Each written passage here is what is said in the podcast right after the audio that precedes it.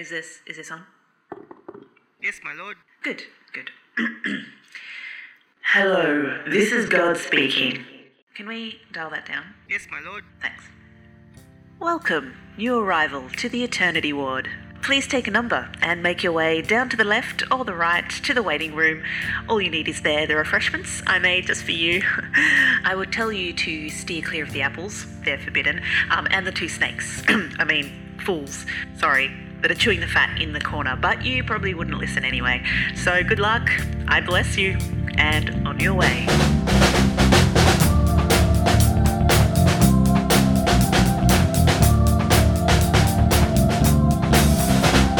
Welcome to the Eternity Ward, where we flick through old copies of Reader's Digest, sit around and chat with our buddies while we wait for an appointment with God. I'm Kris Adams. I'm Nick McKinnon. What's been going on for you today, Mr. Nick McKinnon? Uh, first day back at school for the kids, so I was driving them to school, and it was a beautiful sunny morning, Yeah. walking with the birds tweeting. Then when I went to pick them up in the afternoon, it was pouring with rain and windy, and my umbrella was getting blown about everywhere. Sounds like Tasmanian weather. Yeah, it was Tasmanian weather. Yeah. What about you? What have you been up to? Oh, first day back at school for me too, where I work. Um, I got painted up and had to dance on stage in front of the whole school. I did. Ooh, cultural appropriation, hey? Yeah, it was. Yeah, yeah. Although I was appropriated by the actual culture out of the audience to come and join them.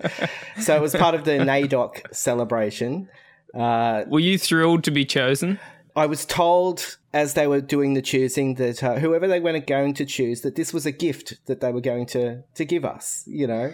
And I'm there going, don't choose because I know I know Jai, the guy who runs it, the the Live and Deadly program. He's an amazing guy, and we've got to get him on. But I know him, and I went, he's gonna pick me. He's gonna pick me, isn't he? He did, and I was like, yeah, a gift, right? Okay. I get painted up and, and have to dance around as a kangaroo, but um, but it was Is there video of that? Surely there's video of that. yeah, probably. But you know, at schools they don't really release stuff when there's students in videos to to the wider public. So no, you know, you're never going to see it, Nick. But um, but no, it was an honor to to do that. You know, just to walk up there and you know he goes, "Welcome, brother." You know, I like that. So that was fun. What did you say under your breath when he said that? Oh, you bastard! No, it was good. Uh, but yeah, so we're here tonight doing another Eternity Ward. We were meant to be here last night doing an Eternity Ward, but um, but you piked on us. What happened, Nick? Well, I was feeling a little tired, is what happened, Kris. A little tired. Well, Yeah, unfortunately, uh, I had a little uh, overdose experience. should we be talking about this? Uh, we have, it's like an explicit lyrics podcast, isn't it? What did you overdose on, Nick? Uh, Mountain Dew.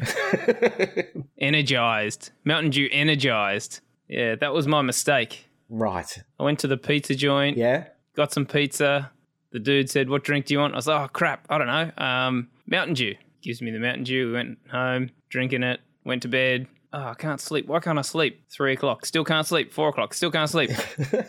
I'm, all, I'm awake all night. And it's like the next morning, my wife, Robin, was like, Oh, how'd you sleep? I was like, Terribly. I didn't sleep at all. She was like, What happened? And I was like, Well, it hit me at about three or four o'clock. That bloody stuff was energy drink that I was drinking. Wow. Did anyone else drink it? Was the whole family awake, or was it just you that was hoeing into the bottle on your on your own? No, my kids had it. My wife had it. just they didn't have as much as me. okay. Well, glad you're here tonight. You're properly rested now. I'm ready to go. Right. Last night was a beautiful sleep. All right. Well, tonight, as we mentioned in our last podcast, Nick, or you mm. mentioned that we will be doing a podcast soon about the gender wage gap. Yeah. Well, soon as now. We're doing it tonight. Great. I've been waiting for this one. And we have a guest on, and it's our first guest to to return for a second helping. So it's our first second guest. Does that make sense? uh, it's our favorite feminist, and from what still ranks as our previously most listened to episode, the one that Rubie was on. Welcome, Rubie. What does that Oh. say about me that I'm the first to return to this podcast? Can we put in an applause track behind that? Nick's been learning all of his editing skills. He'll be able to do that. Nice. Um, can I just say how disappointed I am that I did not get to see Kris's dance today? I saw on Facebook that you did that dance, Kris. and I just felt a wave of disappointment that I wasn't there. We'll, we'll get it to you, Rubie. It would have Kris been will release it, won't you, A Kris? thing to behold. Thanks for having me, guys. Glad you could make it. I should warn you before we start that to prepare for tonight, I drove um, over here listening to a Spotify playlist called Female Empowerment Songs. And I, that's not a joke, it's actually the truth. And I feel very empowered by Shania Twain and Destiny's Child. So I don't know how you guys prepare, but it was kind of like my boxing ring, Eye of the Tiger sort of song that don't impress me much. Yeah. Working class man, Jimmy yeah. Barnes. That's oh what- yeah, cool, yeah, nice. Gets me. Yeah. So you guys have your songs too. No, but you were the last time you were on. We did an episode about feminism, hmm and you and Nick started to talk a little bit about the wage gap. But you that that was another whole issue that we didn't really get into, and you said, "Well, we'll have to come back another time." No, you are totally Oh. remembering that wrong. I, I, I do that. a I lot. brought it up and said, "Hey, what about the wage gap?" And Rubie was like, "Wage gap? Pfft, I don't even know what that bloody thing is." I think you're both misquoting what happened slightly there. Um, okay, guys, everyone listening, this is exactly what happened. Nick's like, I really want to talk about the wage gap. And I said, Look, I'm happy to talk about it. I don't feel as confident talking on the wage gap at the moment. And so you guys showed me compassion and you allowed me to go away and do a bit more research and thinking and preparation and come back. Should we say this is a happy medium? Isn't that what I said? Yeah, pretty much. That's pretty much it. You were close.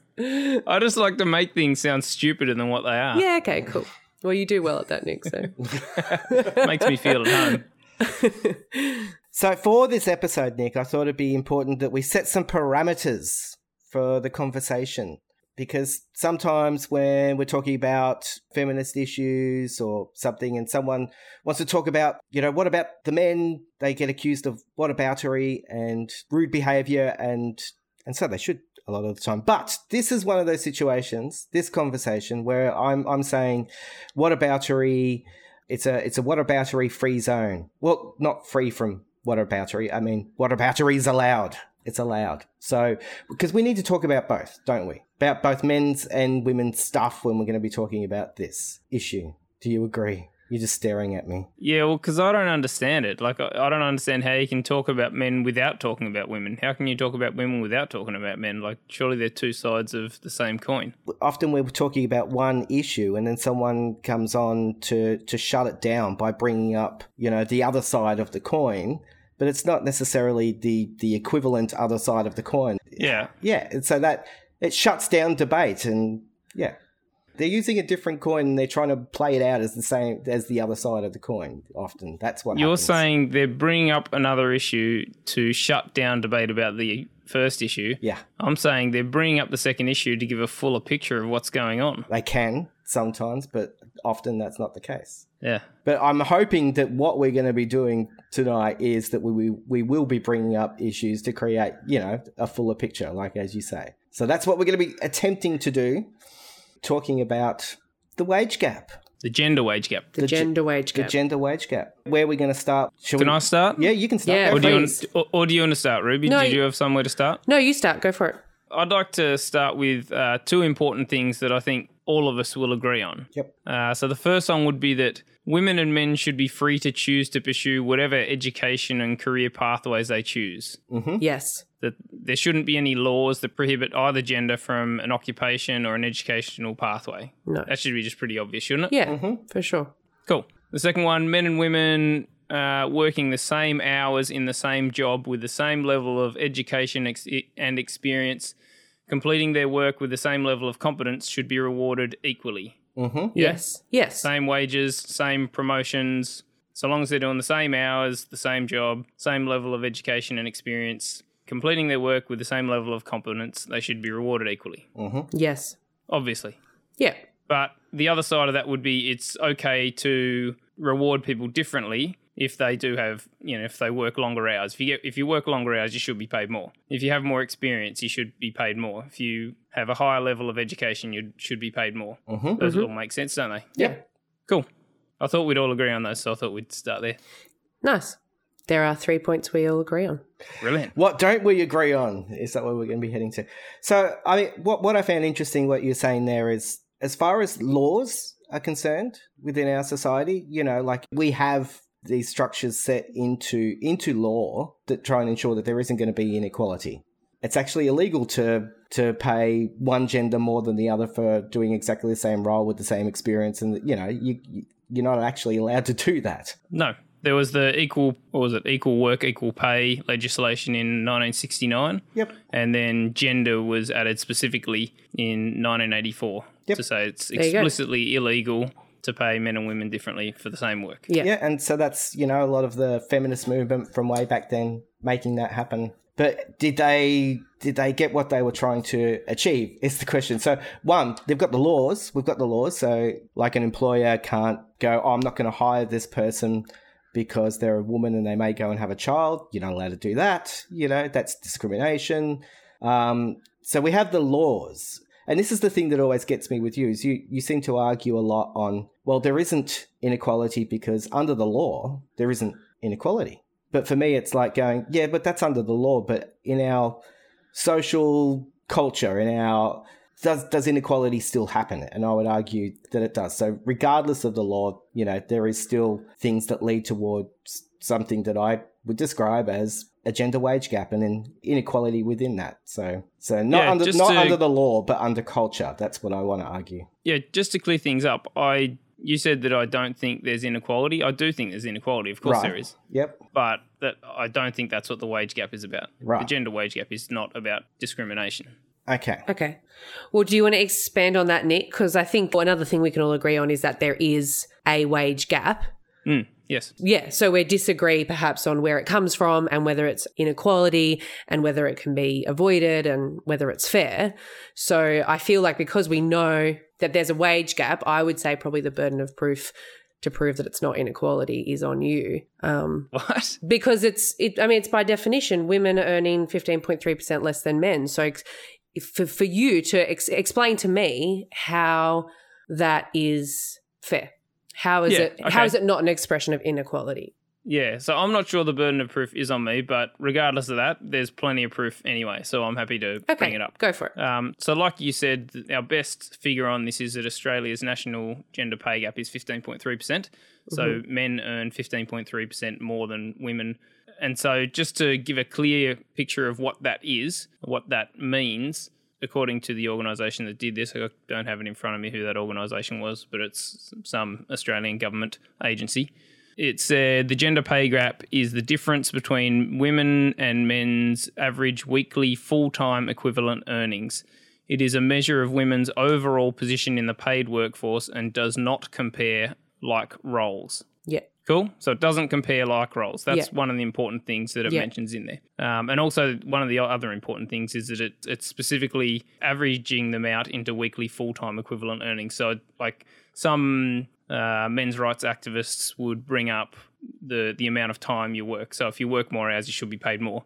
Um, the pay gap that we have in Australia, this that fifteen point three percent figure, has already taken that part out of it because it's put the hours, they've evened the hours out in that figure. Does that make sense? Yeah. Or am I no yeah not explaining that well? i know what you're saying Cool.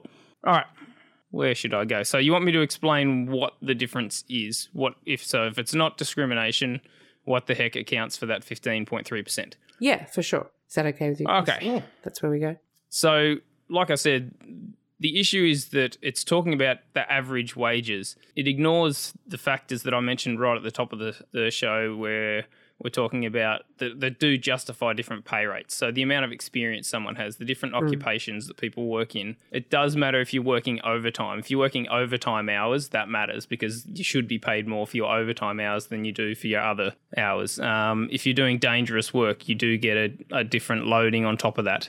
Um, it matters if you've had gaps in your employment. So if you've taken a significant amount of time out of your employment to do whatever the hell you wanted to do in that period, that should matter in terms of how much money you earn. Like the most money we will earn is towards the end of our career because at that stage we've got more experience and all that sort of stuff. And so if you take 10 years out of your working life, it takes the most expensive 10 years out of your life, your working life, if that makes sense. yeah So all of those sort of things are what justifies that 15.3%. Now, so that you're not just having to rely on Nick's wizardry, um, there was a US Department Labor of analysis um, of 50 peer review studies. It found when controlling for all of those variables that I just mentioned, the wage gap all but disappears. So that's US Department of Labor analysis of 50 peer review studies. This com- is coming from the that study. It says the wage gap is mostly an artifact of the different choices women make. Field of study, professions, work-life balance, hours worked, and parental duties. Cool. So, what makes you think that that does not account for the 15.3%? Okay, I think. Um, should I go first? Go for it. Yeah, so I think it does. I think um, it sounds like there's some factors in there um, that contribute to women making less. Um, I guess over the course of their life, as an expression of their weekly earnings. I guess for me, where I believe the difference is, is the reasons for things like job choices, uh, having children, and uh, the reasons that women are working less hours um, in a week, but also over the course of their lifetime.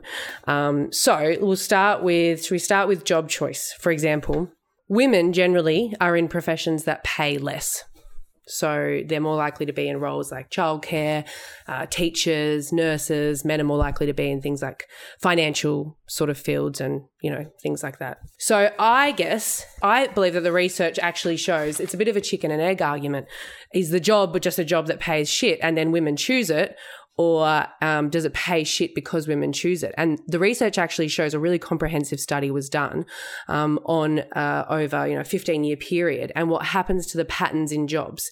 And what happens is the more women move into a particular uh, field of work, the less that field of work is seen as valuable and the less prestigious it comes, the more women are in it. And the more men move into a field of work and it becomes dominated by men, the more prestigious it becomes and the more uh, wage increases. And the studies sort of looking at the way that we have this, have you guys heard of unconscious bias? Mm-hmm. The way that we have an unconscious bias that we may not even realize we have, that I believe I have, uh, to see things that men put their time into as more valuable as what women put their time into. Uh, so I can give you some facts. So, examples of things like computer programming used to be a pretty menial job that was done by women, but when male programmers began to outnumber female programmers, wages increased. The same can be said for jobs, or the reverse can be said for jobs such as when women in large numbers started to become designers, wages fell 34 percentage points. Housekeepers, wages fell 21 percentage points. When they became biologists, uh, wages fell 18 percentage points.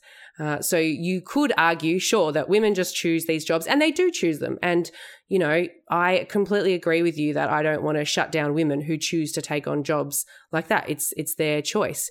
But I would say your chicken and egg sort of argument is that we as a society value less jobs that are dominated by women. We value women's time less. And some research showed that that comes from the fact that we were raised by women who volunteer primarily, who volunteered their time, who gave up their time to raise us. So we're more naturally inclined to see women in roles uh, where they give extra time and that a man's hours in his day are valued above a woman's.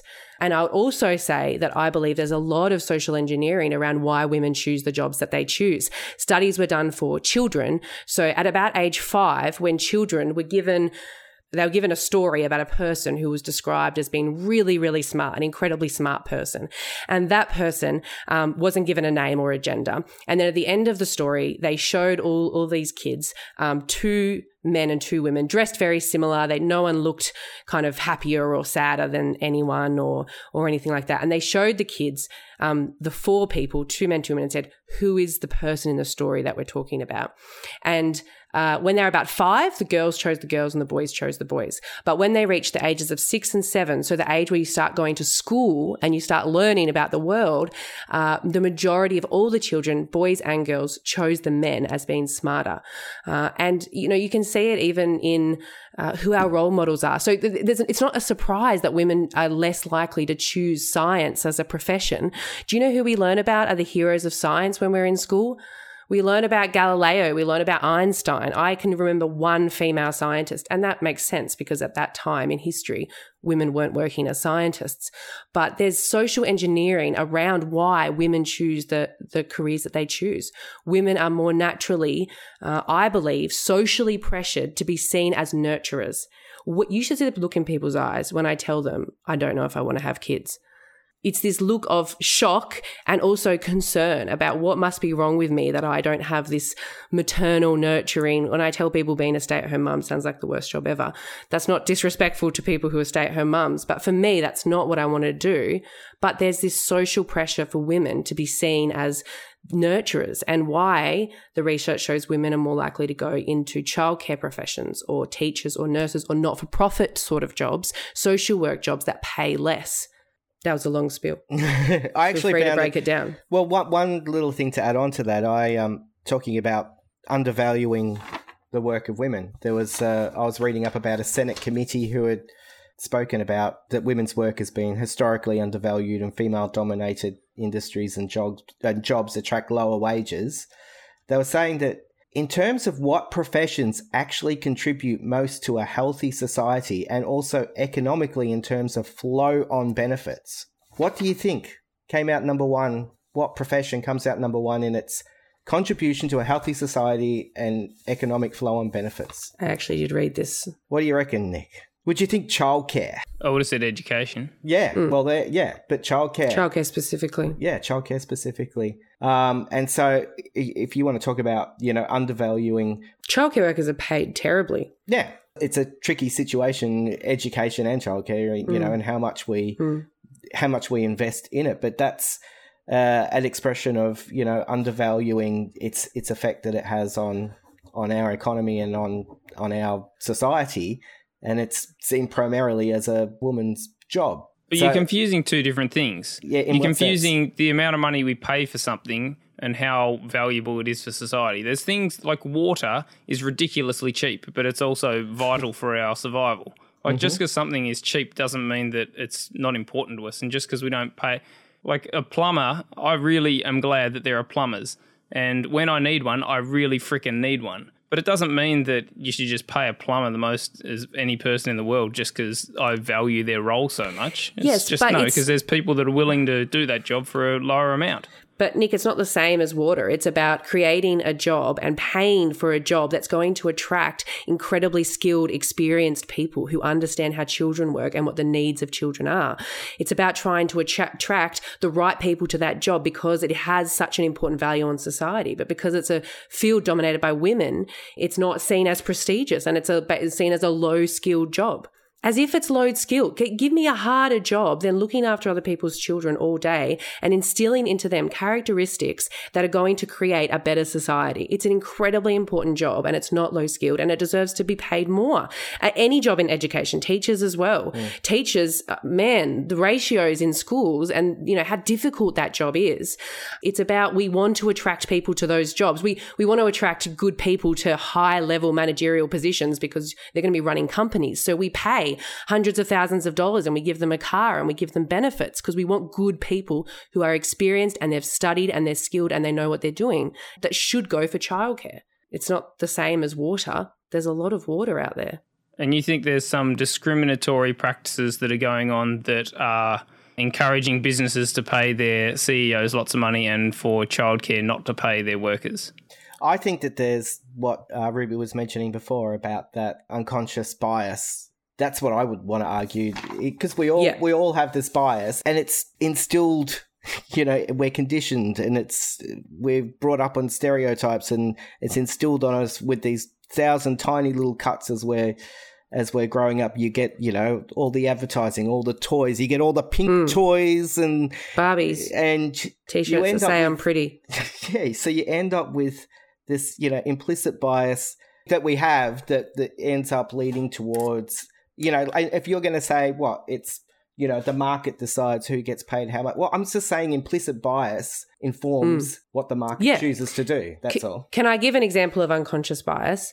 In, uh, I believe, the US, so they've started doing blind auditions for orchestras because the rates of women in orchestras was very low. So when women would go for auditions for orchestras, they would make up like 5% of the orchestras. They'd be so low, the women who would get in. So they started to do blind auditions where they put a screen up in front of the people on the panel who decided. So they couldn't see who was playing. And instantly, women actually had, I think it was let me have a look. A 50% better chance of getting into that or chosen in that orchestra when the panel couldn't see who was auditioning than if they could see that they were women. In fact, it was even influenced when you could hear their high heels on the stage. And so they started asking people in the orchestra to go barefoot or not wear their shoes in to help keep the balance. And that that's just one example, but there's a million examples of unconscious bias and the way that we we just do. And I do it as well. I'm implicitly more likely to believe something that someone else says if they're a male than I am even sometimes to believe myself. When I listen to your guys' podcast sometimes, I find myself nodding and agreeing to things that you guys say. And then sometimes I go away, I'm like, that is completely not what I believe at all. And when I, I find myself when I have debates with men, often agreeing with them before I actually break down their argument. And that's just my, that's just me. And I'm a raging feminist.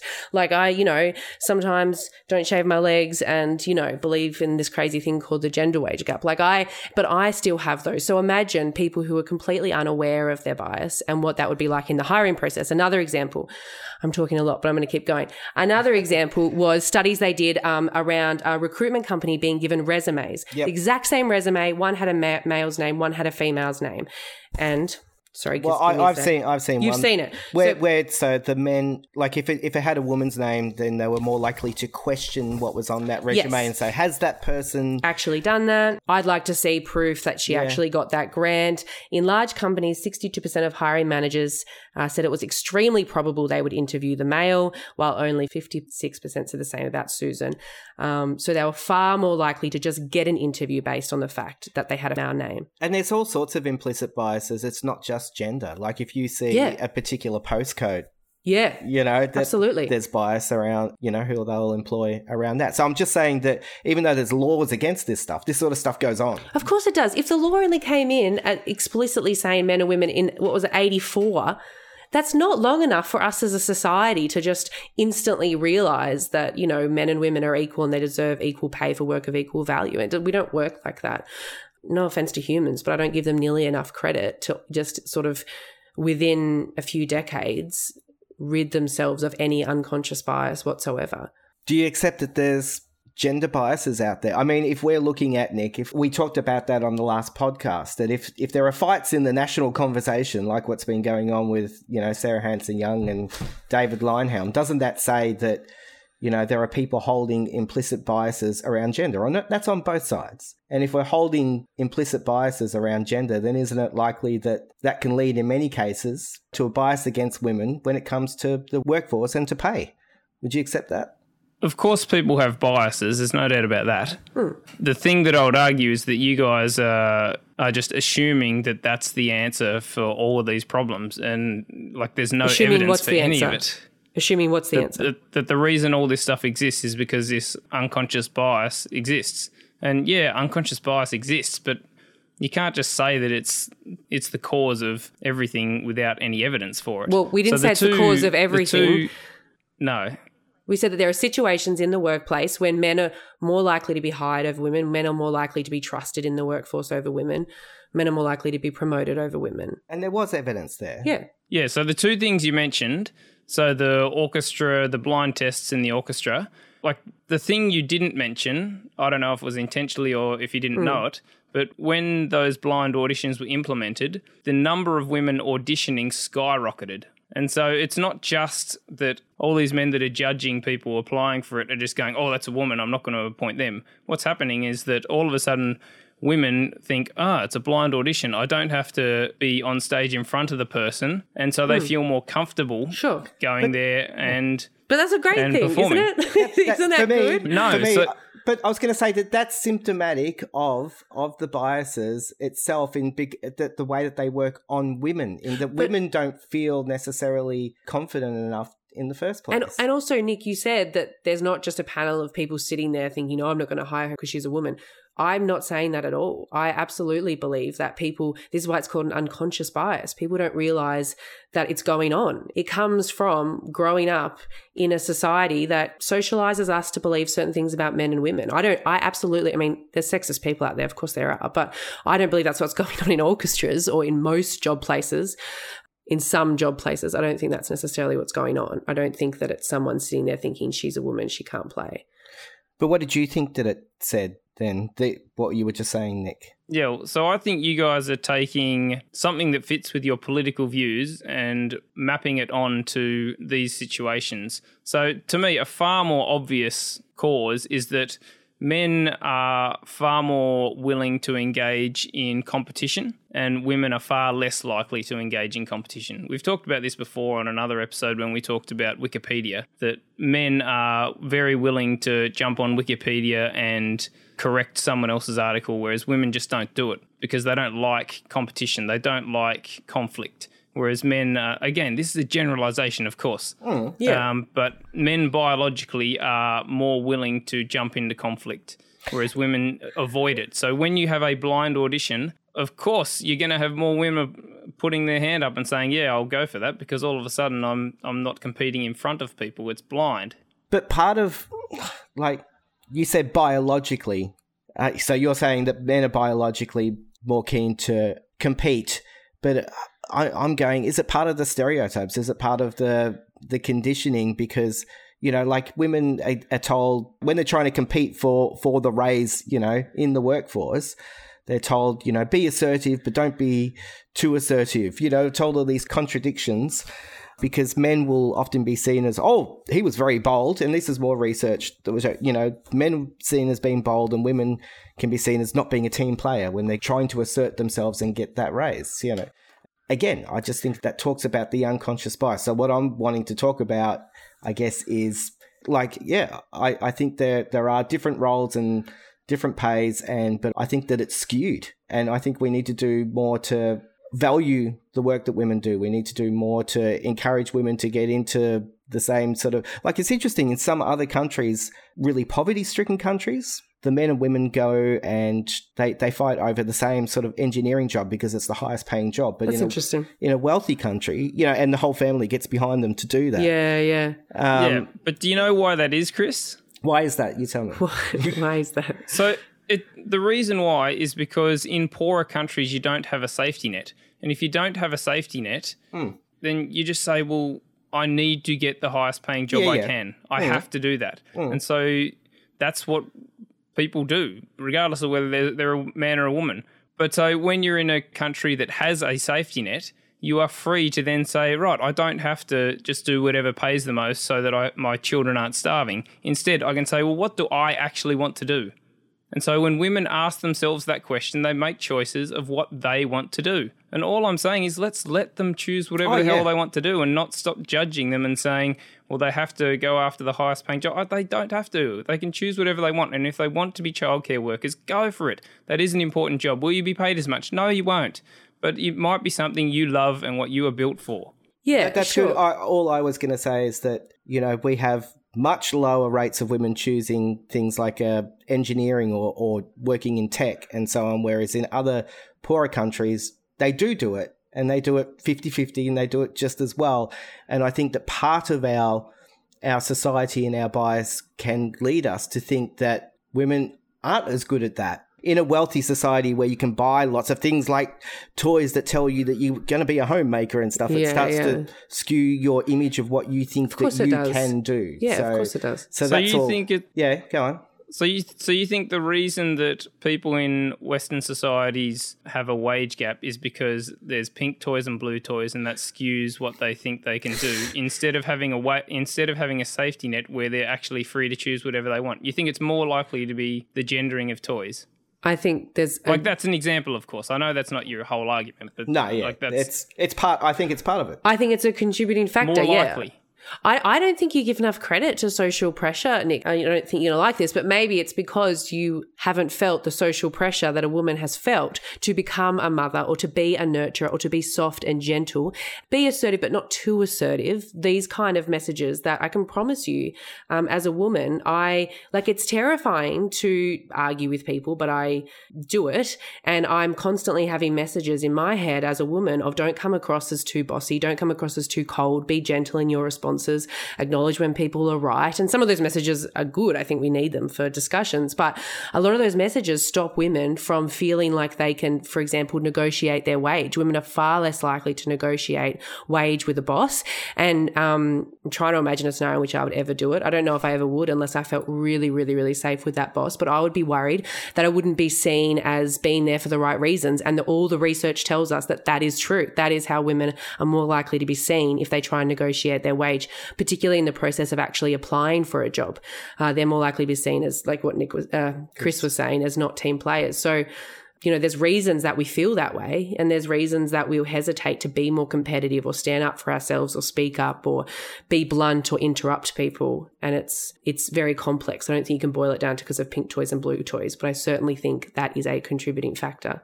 So, despite Kris and I both being men and mm. presumably not being exposed to those same social pressures you're talking about, mm. we have both chosen to work in feminine uh, mm. dominated industries.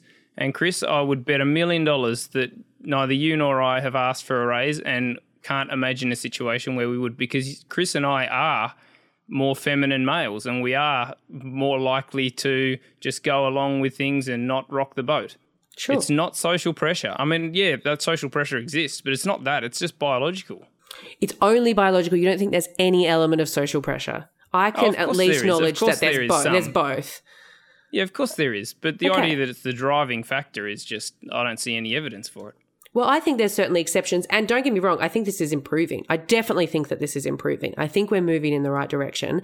And I think less and less women are feeling pressure to be mums if they don't want to be mums or to be stay at home mums. I mean, I have a great workplace that really encourages, um, you know, we have a breastfeeding room at work and we have a gender equity committee. And there's, you know, there's a lot of people, uh, it's made very possible for people to work part time or to work from home even if that they need to. So I work in a great workplace and I think that's becoming more and more common. I'm just saying we're not there yet. And it's okay to acknowledge that, yes, we've come a long way, but there's still a way to go. There's still more that we can do. And yeah, I think we should. I think we should be committed to starting to value women's work as equally as we value men's. So, what more do you think we could do then? Like, what is that more that you think that we should do? Okay, one example um, that you mentioned is about uh, men work more hours. So it doesn't factor in um, hourly rates, right? The wage gap doesn't factor in the fact that men work more hours than women in a week. Is that that's correct, Nick? It was actually shown that women do um, a whole lot of extra hours Without uh, being paid. without being paid as far as housework is concerned. Yes, so that's where I was going. But Was that's you know that's another um, was um, give me a sec. Yeah, so women do take time off to have kids, and uh, we have uteruses and uteri, uteruses. I don't should know, the plural of uterus. I'm a terrible feminist. Um, You've only got one. I only have one. I never need to use it as a plural. Um, so, uh, yes, women take more time off to have kids. I guess some people will look at that and say, well, whatever. They have a uterus. They're the only one who can do it. We just need to say it's collateral damage. There's nothing we can do about it. I actually say that's not fair. And we as a society need to be like, okay, how can we help this be equal so that women can have kids and they can choose to stay at home with those kids if they want to, but so that we create workplaces where they don't have to and that they can be empowered to return to the workplace if they want to. So, an example in Sweden uh, would be that um, they give paid parental leave and they actually require men and women to use some of that parental leave. So, or not just men and women, there's obviously same sex couples, but both parents need to share in that parental leave. And if both parents don't share it um, at different times, if both parents don't take some of it, then they don't get that paid parental leave. So, it has to be both parents. And what has happened in Sweden because of that is now men and women are actually basically 50 50 almost in terms of unpaid domestic labor. So, what happens is when women are at home with the kids, they're expected to do much more domestic labor. Australia, it's actually pretty bad. One quarter of adult men in Australia in the census said they do zero hours of housework a week. So men on average do less than five. Women on average do between five and 14 hours of unpaid domestic housework. You know, that's in Australia. Um, the World Economic Forum estimates that women do on average three hours and 17 minutes more unpaid work than each day than men. And so what's happened in Sweden to help mitigate that so that women don't have as much pressure at home is that they actually require, if you want to get paid for parental leave, both parents need to take some of that parental leave. And I think that's just one way that we can help to actually uh, create an environment where women's time is seen as just as valuable and where women aren't doing the lion's share of the domestic housework. And even, in fact, the research shows that when women are the primary breadwinner, they still do more of the unpaid domestic labour on average, not always, but on average in Australia. And when the woman is the breadwinner and the man actually is in an unpaid role at home, so he's not actually in a paid role, it's still on average about 50 50 the housework is. So that's one area that we can start to improve by not seeing as clean a toilet is a woman's job, but it's actually should be shared no matter who's at home with the kids. But how would we change that? Like do what Sweden does. They're 50 50 now in terms of housework almost. And that is a result Paternity leave. that's a result of paternity not- leave. not so encouraging Yep, yep. encouraging both parents, men and women, to stay at home with the kids because they are able to. I mean, and like my workplace is great. They have a breastfeeding room. So women not only can breastfeed while they're at work if they need to, can pump, or people can bring their child in, but they're actually, it's the company is telling them, not only can you do it, we've created an environment where you feel safe to and where you feel free to. You're not being demonized for taking 10 minutes out of your day to go and do that. We want to create a workplace where it's possible for you to do it and where you feel safe to do it and that your employer actually understands it's not your fault you have breasts. No, surely. Like you mentioned, like laws that could be brought in to increase quote unquote gender equality. Hmm. Are you aware that in the countries with greater gender equality, that the proportion of women taking degrees in the STEM fields goes the opposite direction, so it decreases? Yeah, I've heard So the higher gender equality in the Scandinavian countries, for instance, the hmm. lower rates of women taking STEM positions, STEM is science, technology, economics, or something. engineering and mathematics. Yeah, um, I think that's really interesting. What's your understanding of the reason for that? Uh, yeah, we don't know the reason for it. Okay. What I presume, what like so, what I would read out of that is that again, the more you take society out of it, the more biology comes to the fore. And biology is brutal. It is just that men prefer some things, women prefer other things. Men prefer working with things, women prefer working with people.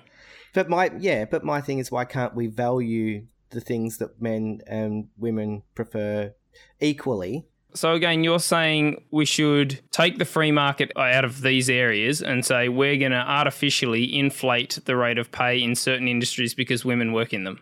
Well, I'd say we should increase the rate of pay in certain industries because they're more valuable than we give them credit for. Not all. I mean, I'm a bit of a Bernie Sanders supporter, so I definitely believe in, you know, increasing the minimum wage and, you know, and, and valuing things like childcare and education, which women happen to dominate. No, that's what I believe. I don't think I didn't really say take the free market out of it, but I definitely think that we need to be, yeah, like what um, Kris said, the STEM fields. I think we probably value those more as a society. They're seen as more prestigious, but I just don't think they are in terms of the flow. Oh well, the flow and effects for society, I believe that they they certainly contribute. But the financial um, industries, for example, are the highest paying, and they're seen as you know the most. Well, they actually with Take they, money they damage, out. they take money out of society, like you know the global financial crisis. So ones that are dominated by men. So they Yeah. don't contribute much at all. Those those fellas. But one thing I did find interesting was uh, just on the International Women's Day, just gone. Energy Australia. They spent $1.2 million and boosted the salaries of 350 women in their organisation because they they had a look at their salary packages and saw that women were, I think, getting paid 17.3% less for the same jobs. And so they've closed that gap. They just decide, well, that's it. Sorry, it's taken so long for us to fix this problem, but we're closing the gap. So 350 women are getting about $3,500 more. The company's employees strongly back the move. They're also promising to do a review in five years to ensure that the men haven't negotiated their way back on top. Because the men are likely to, you know, push harder to negotiate for, you know, And- higher wages. Actually, to add to that, Belgium has the lowest gender pay gap in, in the world, and it's about 3.3%. Um, and the research shows that the biggest reason for that is that about 50% of the country, over 50% of the country is part of a trade union. So it's actually when you take out the individual negotiation, you know, individually seeking promotion, and it's actually uh, rates of pay are set. Um, there's an agreed way that they're set in, in a different way by the unions, then that's when the gender pay gap closes. So Belgium got Yeah. to that somehow. Like they still have biology in Belgium, but they got to 3.3% somehow. Well, you just explained how. Instead Yeah. of if I have a So the organisation, I can't just employ whoever I want for however much I want. I actually am forced to. So you are taking the free market out. I'm forced to pay everyone the same amount. But so it takes unconscious bias out of it. It takes women being penalized for trying to negotiate their pay. It takes that out of it and men being rewarded for it. It it takes those factors out of it. And as a result, women are paid almost equally. It's interesting because I, you know, as you were saying before, both you and I do work in, in a field which is predominantly more feminine. And so I don't really come across much of a gender wage gap issue because I think it's when more when you get, you know, when it comes to lower class or middle class or, you know, low income, middle income, there's not that much discrepancy, I wouldn't have thought. It's when you go higher into the leadership roles and managerial roles and so on that the, you know, it's like when you've got like 10% of women in managerial roles, 10% of women in government, you know, you've got like where the Eternity Ward, you know, we talk a lot about, you know, religions and stuff. 2% of women at the head of religious institutions worldwide. So it's in leadership that it happens a lot. But where I am, everyone gets paid the award wage. Bang, that's Yeah. it. So why do you think that women are underrepresented in higher, like managerial positions, CEOs, that sort of thing? That's unconscious bias Yeah, or outright I think- bias. Oh, Yeah. a few reasons. Yeah. I think that there's a lot to do with that. Yeah. Yeah, unconscious bias, um, I'd say, is one of them. Certainly, women do take time off to have kids, um, and I think part of that's biological. I'll definitely, um, I'll definitely say part of that is, and then part of it, I think, is social pressure for women to stay at home with the kids and be the primary caregiver for a longer period of time. Generally, not always, but even uh, recruitment agencies have actually been found in the UK specifically by the Equalities and Human Rights Commission, were actually found that recruitment agencies were being asked by companies to screen out women of childbearing age when they made referrals. So sometimes it's unconscious, sometimes it's blatant sexism, but absolutely, I think you whoa, know, whoa, blatant sexism. yeah, it's So illegal. think- It's illegal to not hire a woman because she's of a childbearing age, or not hire someone hmm. because they're a woman. Yeah, but sexism would indicate it's because you hate women. Like they're not No. doing it because they hate women. They're doing it because like they don't care about the gender. They don't want a person to take a significant amount of time off work where they won't be working because that impacts a company. But you're Is discriminating Yeah, it's illegal. So do you, you think it's okay, or you just don't think it's sexism? It's definitely not sexism, but I don't know if I think it's okay. I don't know. Should the free market be allowed to work there? Maybe, maybe not. Um, Okay, can we it's just? definitely not sexism. It's not because they hate women. It's just because they see a economic cost to having a specific group of people in their organisation. Again, I'm not saying that's right. Maybe it's wrong. I don't know. Okay, can I just say the definition of sexism? Sure. very quickly. Prejudice, stereotyping, or discrimination on the basis of sex. So that is stereotyping that she's going to leave quickly and want to go have kids, um, and that's prejudice against her based on the fact that she's female, not based and based on her age, not based on her skills, her experience, her qualifications, anything she said or hasn't said in an interview, purely based on her sex and It her age. Does it say nothing about hate? No, there's nothing about hate in there. You don't have to hate women to be sexist. A lot of people love women in lots of different uh, respects and are absolutely sexist. It's about prejudice and it's about discriminating against someone based purely on the fact that they are a woman and no other factors come into it. A woman or, you know, ageism as well. Right. Well, I- I- So I'm confused. What's your point? That, that it is sexism. Yeah, okay. I, I don't see that. The issue there isn't the sex of the person, it's that they are capable of having a child.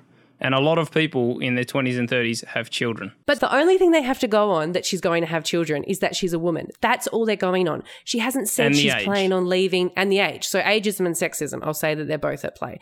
They're not going on anything that she's said. They're not going on any, you know, the fact that she's walked into the interview and said, I should just say, um, six months, we're going to start trying for a baby. There's nothing about this woman about in her resume that, well, they haven't even seen the resume. They don't even want to see it. All they're saying is screen out a particular sex and a particular age. I don't see how that can possibly be anything but sexism slash ageism. It's, it's okay to acknowledge that there's sexism. Like it, it's, it exists. It's real. And I experience it regularly and I've had it in my job and it happens. It doesn't mean you're a sexist person. It just means that it exists and it exists in the workplace and sometimes it's rampant. I'm a bit astounded that you and think that it comes across as you sounding like that that might be okay for a company to make that decision.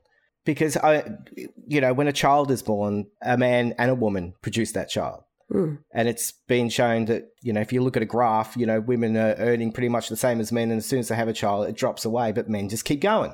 But it's men Yeah. and women have the child, you know, but it, it costs the woman. But So, it doesn't so cost. that's sexism too.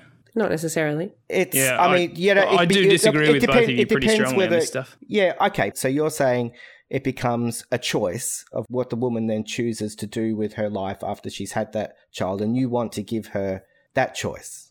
Yes, and, and we shouldn't be saying I- I women, would- I you, you wanna- shouldn't yeah. stay at home. We should be saying women you should stay at home because breastfeeding is one of the most important things you can do for your children, and men can't do it. Yeah. Sure, but you also don't have to stay at home to breastfeed. Like I, I would definitely. I mean, if I had kids, I'd want to stay at home for at least, I reckon, six months, and I'd probably be listening to the parenting experts out there.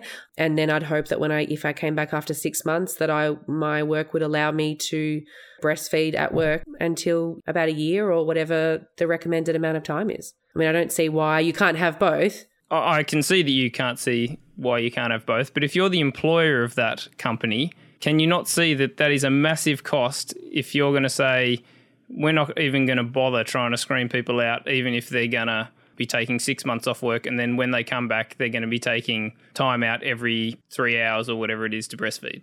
Yeah, like I guess the difference between us potentially, and correct me if I'm wrong, but it sounds like the difference between us is I see that that happens, and that in some ways it's it's obviously unavoidable. Women are the ones who give birth to the children, but I believe that justice and equality is about creating a society where it doesn't have to disadvantage women where employers can't say that they're not going to have a job for you when you get back, or that employers can screen out women of childbearing age. I want us to have a society where uh, women have just as many opportunities, even when they have kids. The man and the woman don't sit down and decide, okay, who's going to give birth. That's not a choice. It's a choice if they want to stay at home for a long period of time. If they decide to quit their job and stay, that's absolutely a choice that any woman should be allowed to make. And a man and a woman should be able to choose between them which one of them does that, or if they choose to use childcare. I 100% agree with you. Um, I just think that we have a responsibility if we want a strong and fair and just society for everyone, regardless of their sex or their age or their race or their religion, that we need to be able to create a workplace that's conducive to women once they've had kids and they want to return to work and they don't want to be disadvantaged or turned down for a promotion because of that. And, you know, if that sometimes means that a workplace needs to make a breastfeeding room or hire someone for in a temporary role while a woman goes on maternity leave, um, and yes, that does take time and resource, I see that as necessary to adjust society. And perhaps you see it as it's a biological thing that we can't avoid. I don't know, I could be wrong. Yeah, I think I do think biology plays a bigger difference than you you guys seem to, and I also think there seems to be a naive idea that you can have everything, and I just don't think you can have everything. You, you have to make choices in your life, and if you choose to have kids, that's a choice you make, and it will shut doors that would have been open to you if you had have chosen not to have kids. If you choose not to have kids, different doors will be open to you. Now, to say that one is better than the other, yeah, that's for every every individual gets to make that choice as to what's right for them.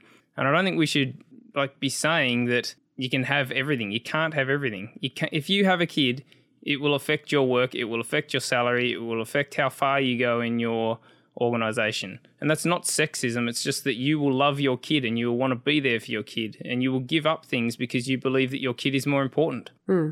Yeah, I guess I'm just saying having a kid will cost you. I'm saying I don't think it should cost a woman who has a kid more than it costs a man who has a kid. If you choose to have a kid, it should cost the same whether you're male or female. That's that's what I believe, and maybe we fundamentally disagree on that, and we'll never No, agree. no, I don't think we do. No, I agree with you on that. The, the the thing that I disagree with is the idea that men and women are going to make the same choice. Because for thousands of years, hundreds of thousands of years, women have stayed at home and looked after the kids. So that is in the DNA of every woman on this planet. And for men, men went out and were the hunter gatherers. And that's just in our DNA. That's the biology that I think is there. Yeah, but we also used to kill each other because we felt like it, and people got raped all the time. I mean, we it, we evolve as a species. We get better. We learn morality. We we figure out that we don't have to just respond to our basic instincts. We can actually create a society where things are equal. It's not just because we did something when we were caveman, we have to do it forever. Cave people, No, sorry, to be politically correct. No, so if there's something in our biology that is causing harm to other people, absolutely we need to struggle against it. And it will be a struggle, but we need to struggle against it. But if it's just something that's causing men and women to make different choices, that's not a harm to society. It's just making different choices. Yeah. If it makes I women guess- happy to stay at home with kids, brilliant. They should stay at home with kids. If it makes them happy to go out and work, brilliant. Go out and work. Yeah, but they can't because people are screening them when they're at childbearing age. Yeah. So, So you're even- saying they yeah. should be able to choose it. I'm saying then they don't get to. They get screened out when they're a woman of childbearing age, even if they don't want to have kids. Yeah. even if so a woman has saying, decided she's never having kids because she wants to focus on her career, that recruitment agency says, We're not even going to give you an interview. We won't even read your resume because you might have kids. Yeah. So what you're saying is that companies should be forced to employ people who have a whatever percentage chance of leaving the workforce. I'm saying that companies should make the decisions on who gets a job based on skills, qualifications, experience, and character slash personality, not based on what choices they may or may not make an, a year in the future. If the only way they have to determine how they make that choice is their sex and age. That's what I'm saying. Yep. Did you watch that Michael Moore documentary, Where to Invade Next? Have you seen that one? No, I haven't Nick, seen that one. Rubie, you haven't? No. All right. So he goes. Are goes. you talking to, about the France part in it? It might be. Is that where? I've seen the France part in it where they have like nannies that come to your house. It might have been France because he went to different nations that were sort of like the world leaders in different things. So the world leader in education or whatever. Because it's like America's always we're number one, and it's like, well, actually, no, we're not in a whole bunch of areas. So he went to find out who was number one on certain things. And I don't know if it was France, but it was a European country. Number one on maternity and paternity leave. He was speaking to these employers, the company, and asking, How do you afford to pay for all of this? You know, and, the employer was just like, Well, we value this. As a company, as a nation, we decided that this was worth it. So they, they give out huge amounts of maternity and paternity leave and and so it doesn't impact on people's choices mm. the, the same as it does within our nation. So this is what I'm like going, why can't we be more like that? Why? Because it seems to me that we, if we leave it to the market, you know, we value we value money here and we value profit, you know, and that's that's the driving force, you know, behind someone deciding that they're not going to employ someone of a childbearing age Yeah. who's female because it's going to cost them Yeah. some money. So I, I that makes sense. Yeah, it makes sense, but that that's something that's wrong. Because we surely this guy was saying we care about our employees. We're not we don't care about making the most amount. We care about making a good living for everyone in our company. Why can't we do that? There's there's a problem in our society if we don't value the people and if their structures aren't supporting the people, then yeah, maybe it does need to be imposed. Maybe there needs to be some more regulations, some more laws. But I, I just like what this uh, what this other company, this Australia Energy did. You know, just went, well, we're just going to fix our issue. Like more people just to do that. Because I don't necessarily think that this is the biggest issue facing feminism. I no, don't, I don't think so. because I, like you were saying earlier, we've made extraordinary strides, and I think that's in in huge part to to feminism. But so it's not all doom and gloom. But if we can get better, and if there are problems, no matter how big or how small we might agree or disagree on on what they are, then you know, I'm just like, well, let's just get better. Yeah, absolutely. Let's learn from countries where they've made it work and yeah, acknowledge we always have room to grow. I agree. This is a, this is probably why on the last podcast I wasn't as prepared for this. It's it's not necessarily where I think the biggest issues are for us and for women, but I but I also do think sometimes it's it's one of those things that trickles down. Um, you know, we value women's time less in jobs and evidenced by what I was saying about uh, the Oxford Journal study about the way that more when more women move into a male dominated field and becomes female dominated, wages go down. When males move into a historically female dominated field, wages go up. Uh, so that study sort of shows, you know, that there's an attitude that we have towards women. So I, I don't necessarily think it's it's doing the most harm or damage right now, but I think it could you could be seen as one of those it's thing those things that trickle down, and the more that we're able to bring to light some of those issues with unconscious bias or just blatant sexism, I would hope that some of that trickles down into our everyday treatment of women or the some of the more serious issues that women are facing. What do you think we can do, Nick? Do you think anything needs to be done? In terms of the gender wage gap, Yeah. Like I, I don't know, but what would you even like to see? Like, because you know often you you sort of argue strongly against, and it can come across that because you're arguing arguing strongly against us who are being very sort of feminist on this that that you can come across as like anti inequality or something. But I, and I know that's not what you what you like. You you care about equality, right? Yeah, so every individual should be free to make whatever choices they choose to make. Mm-hmm. And if, if a man and a woman are together as a couple, they should be able to choose who does the housework at home and who goes out to work. And they should get to choose who stays at home with the kid. It should be left up to every individual to make up Yeah. what choices they make. That's I don't think you need any more laws other than that support those.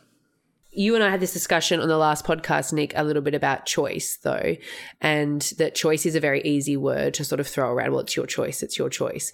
And uh, speaking as a former youth worker, um, I think it's pretty obvious to me that the kids I work with, while they make choices and often not very good ones, they're not necessarily choosing from the same options that you and I are. And they're not necessarily choosing with the same skills and tools at their disposal. And that's not to trivialize the choices women make to stay home with kids and to say that they didn't know what they were doing. Um, not at all. But I, it's just to put the word choice into a broader context that I don't actually believe we all make the choices out of the exact same options with the same skills, opportunities, resources at our disposal to make those choices. No, of course um, we don't. Yeah. So, so I guess when But we how say do you force that on people then? How do you force them to make the choice that they really should be making, but they just keep making the wrong choice? It's not about forcing them to make a choice. I think it's about creating more opportunity um, so that factors like money don't need to come into play as much. So, for example, um, encouraging you know better conditions for paternity leave, um, so that it's not always just the easier choice for women to stay at home, but so that you know men and women are both encouraged to take leave, and so that there are those equal choices. And then again, coming back to social pressure and judgment that is on women who choose not to stay home with their kids but to pursue a career. But again, like I said, like the more gender equality you have in a country, the less women will go into those high paying positions, those high paying industries. They will choose whatever their biology tells them to choose. So you're saying that there is less gender equality in this country, Than the uh, Scandinavian countries, or Yeah. yeah, okay. So can't we just at least get to a place where there's more gender equality and then allow people to make those choices rather than say, well, you'd make that choice anyway. So that women choose to go into even poorer occupations. No, so that women choose what they want to choose from the same options that men are choosing from, Yeah, absolutely. and and then see what happens. Yeah, we should do, we should have any laws that increase the opportunity for individuals to make the choices that they want to make. Absolutely. Great, awesome. We agree on that. We agree. But that'll increase the gender wage gap, not decrease it. okay. I'm not sure that that's true. Even though it is true in the countries with greater gender equality. Well, sure, but do they still pay lower rates for jobs that are predominantly female jobs? Childcare, education. So their society values gender equality but would still undervalue women's work. I don't know. You're the one who's saying that they're a more gender equal society. I'm asking you. Yeah, well, I don't know. I'm just going off the research that I read. Yeah, I guess. I mean, look, I'm open to seeing that maybe the effects of um, more gender equality would not have the outcome that I think it would. I mean, absolutely, that might be the case. But you're saying that Australia has less gender equality. I'm saying let's let's change that, and so that women and men get to choose from the same options. People aren't being screened out based on the fact that they might choose to have kids, because in that case, women aren't actually choosing from the same option they're less likely to be given an interview because they're a woman. So they're not choosing from the same options. They're choosing from less job opportunities. Well, uh, I think we've covered a bunch on this topic, so it might be time to start moving to a conclusion towards finishing. I've got an idea. You've got an idea. Go. We've talked about steel manning, Kris. Yes. I was wondering if we could finish with some steel manning. Like I Yes. could re-articulate Yeah. what your guys' view is, Yeah. and you Yeah. guys can articulate what my view is, Yeah. Sure. Okay. in an effort of bringing ourselves together. Sounds good. As long as in the editing process, you don't cut my argument and then just play that for the whole podcast. There's an idea. I'm giving Nick an idea. He's There's not. an Kris is the one that'll be editing it, so I think you're in safe hands. Ah, okay, cool. Thanks. Just do that to Nick, Kris, if that's yeah, okay. now you feel at ease, don't you? Okay. Can I just clarify steel manning So it's straw manning. Yeah. it's the it's not is the opposite? Yeah, it's the opposite. So we're trying to present their best argument Yeah. as articulately as we can Yeah. to show that we've, We've heard it. understood it. Yeah. it, yeah. Cool. Which I think is a fantastic concept, and yeah. You guys should end all your podcasts. I, I like actually this. had it written down here as a question for you, Nick. I was going to say at some point if it came up, could you steel man Rubie's argument, Nick? But there you go. Hey, look at You us had two, it. Kris. I know. We're thinking Great Actually, minds. Actually, no. There you go. I had Nick or Rubie. I was going to ask that at either of you. See, Rubie can confirm. Yeah. confirm. No, I'll, I'll steel man. Uh, Can I steel woman the argument? Yeah, but that's Oh, fine. Yeah, good point. Good Yeah. point. Look at that. Just so that our unconscious bias. bias, doesn't play factor in too much to our arguments. All right, shall we? shall we attempt to steel man each other's points of view? Steel woman, Kris. Steel Jesus. woman. You're implying that only men are made of steel. Oh, but you do say straw man too, so. We should I call it that's straw woman. Straw woman and steel man. That'd be fun.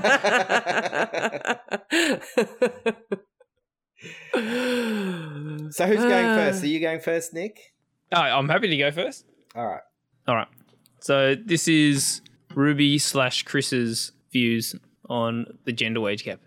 So gender discrimination is real and plays a large role, not the only role, it's not the sole role, but it plays a large role in producing the gender wage gap. Social pressures drive women to make choices they otherwise would not, leaving them with the unequal burden of household duties and raising kids. It also leads them into lower paying occupations.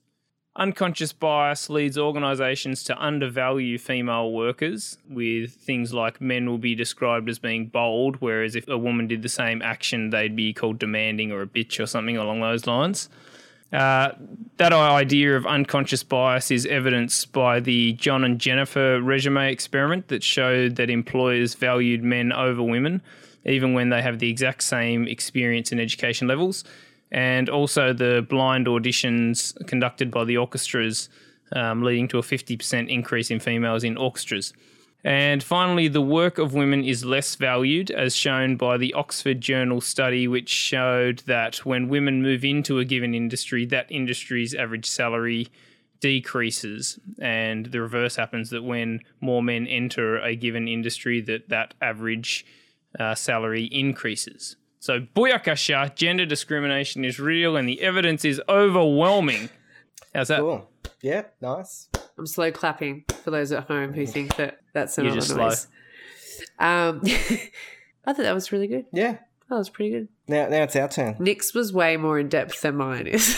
You- You're not going to refer to all of his, the studies that he brought up, or Nick, I'll be honest, I wasn't listening when you were talking tonight. Yeah. And there's, you know, so when I say these things, just keep in mind, you know, I've made it all up. No, I'm just kidding. Yeah, good.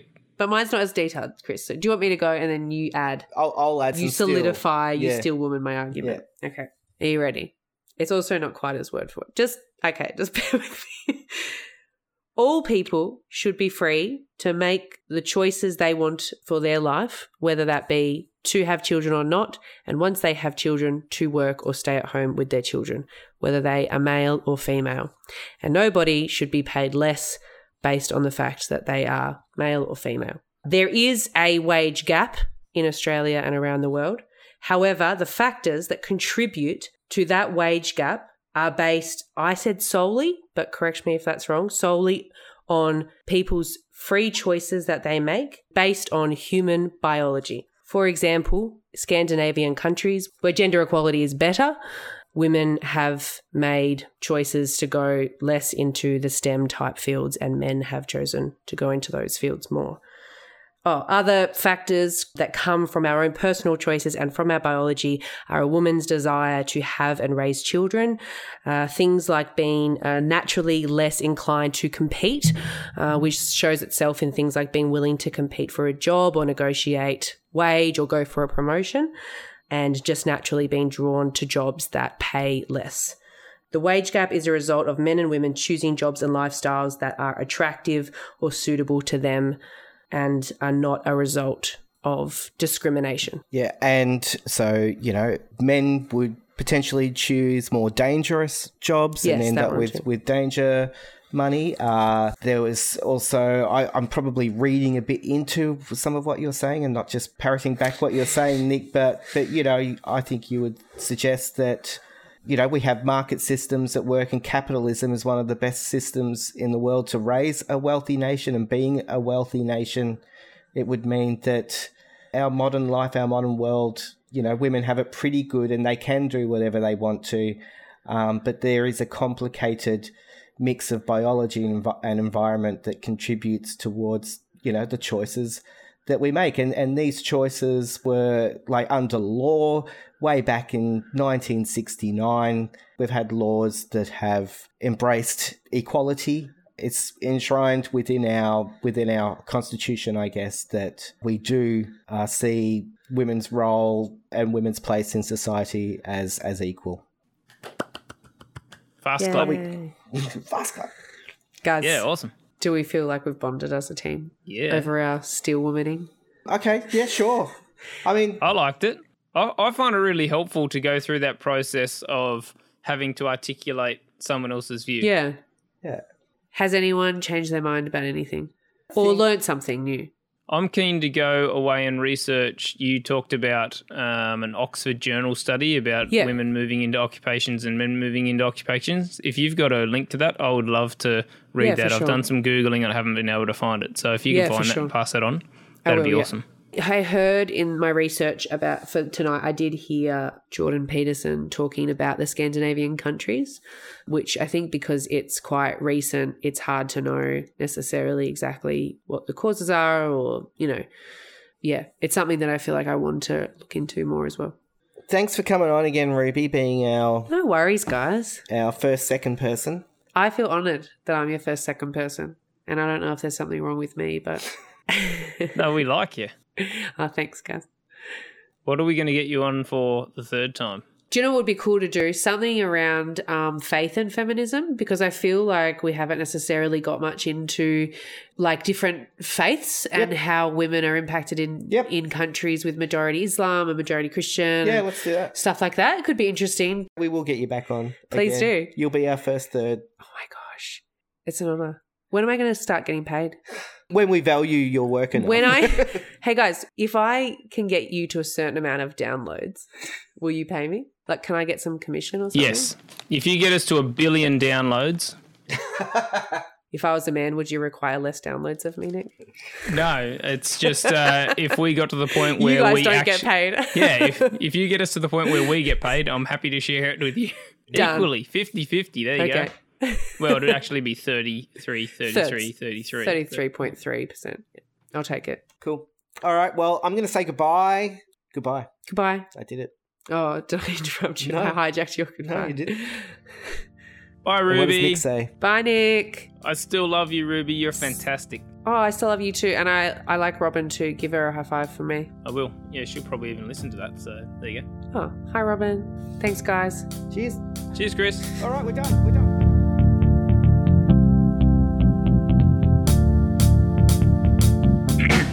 God here again.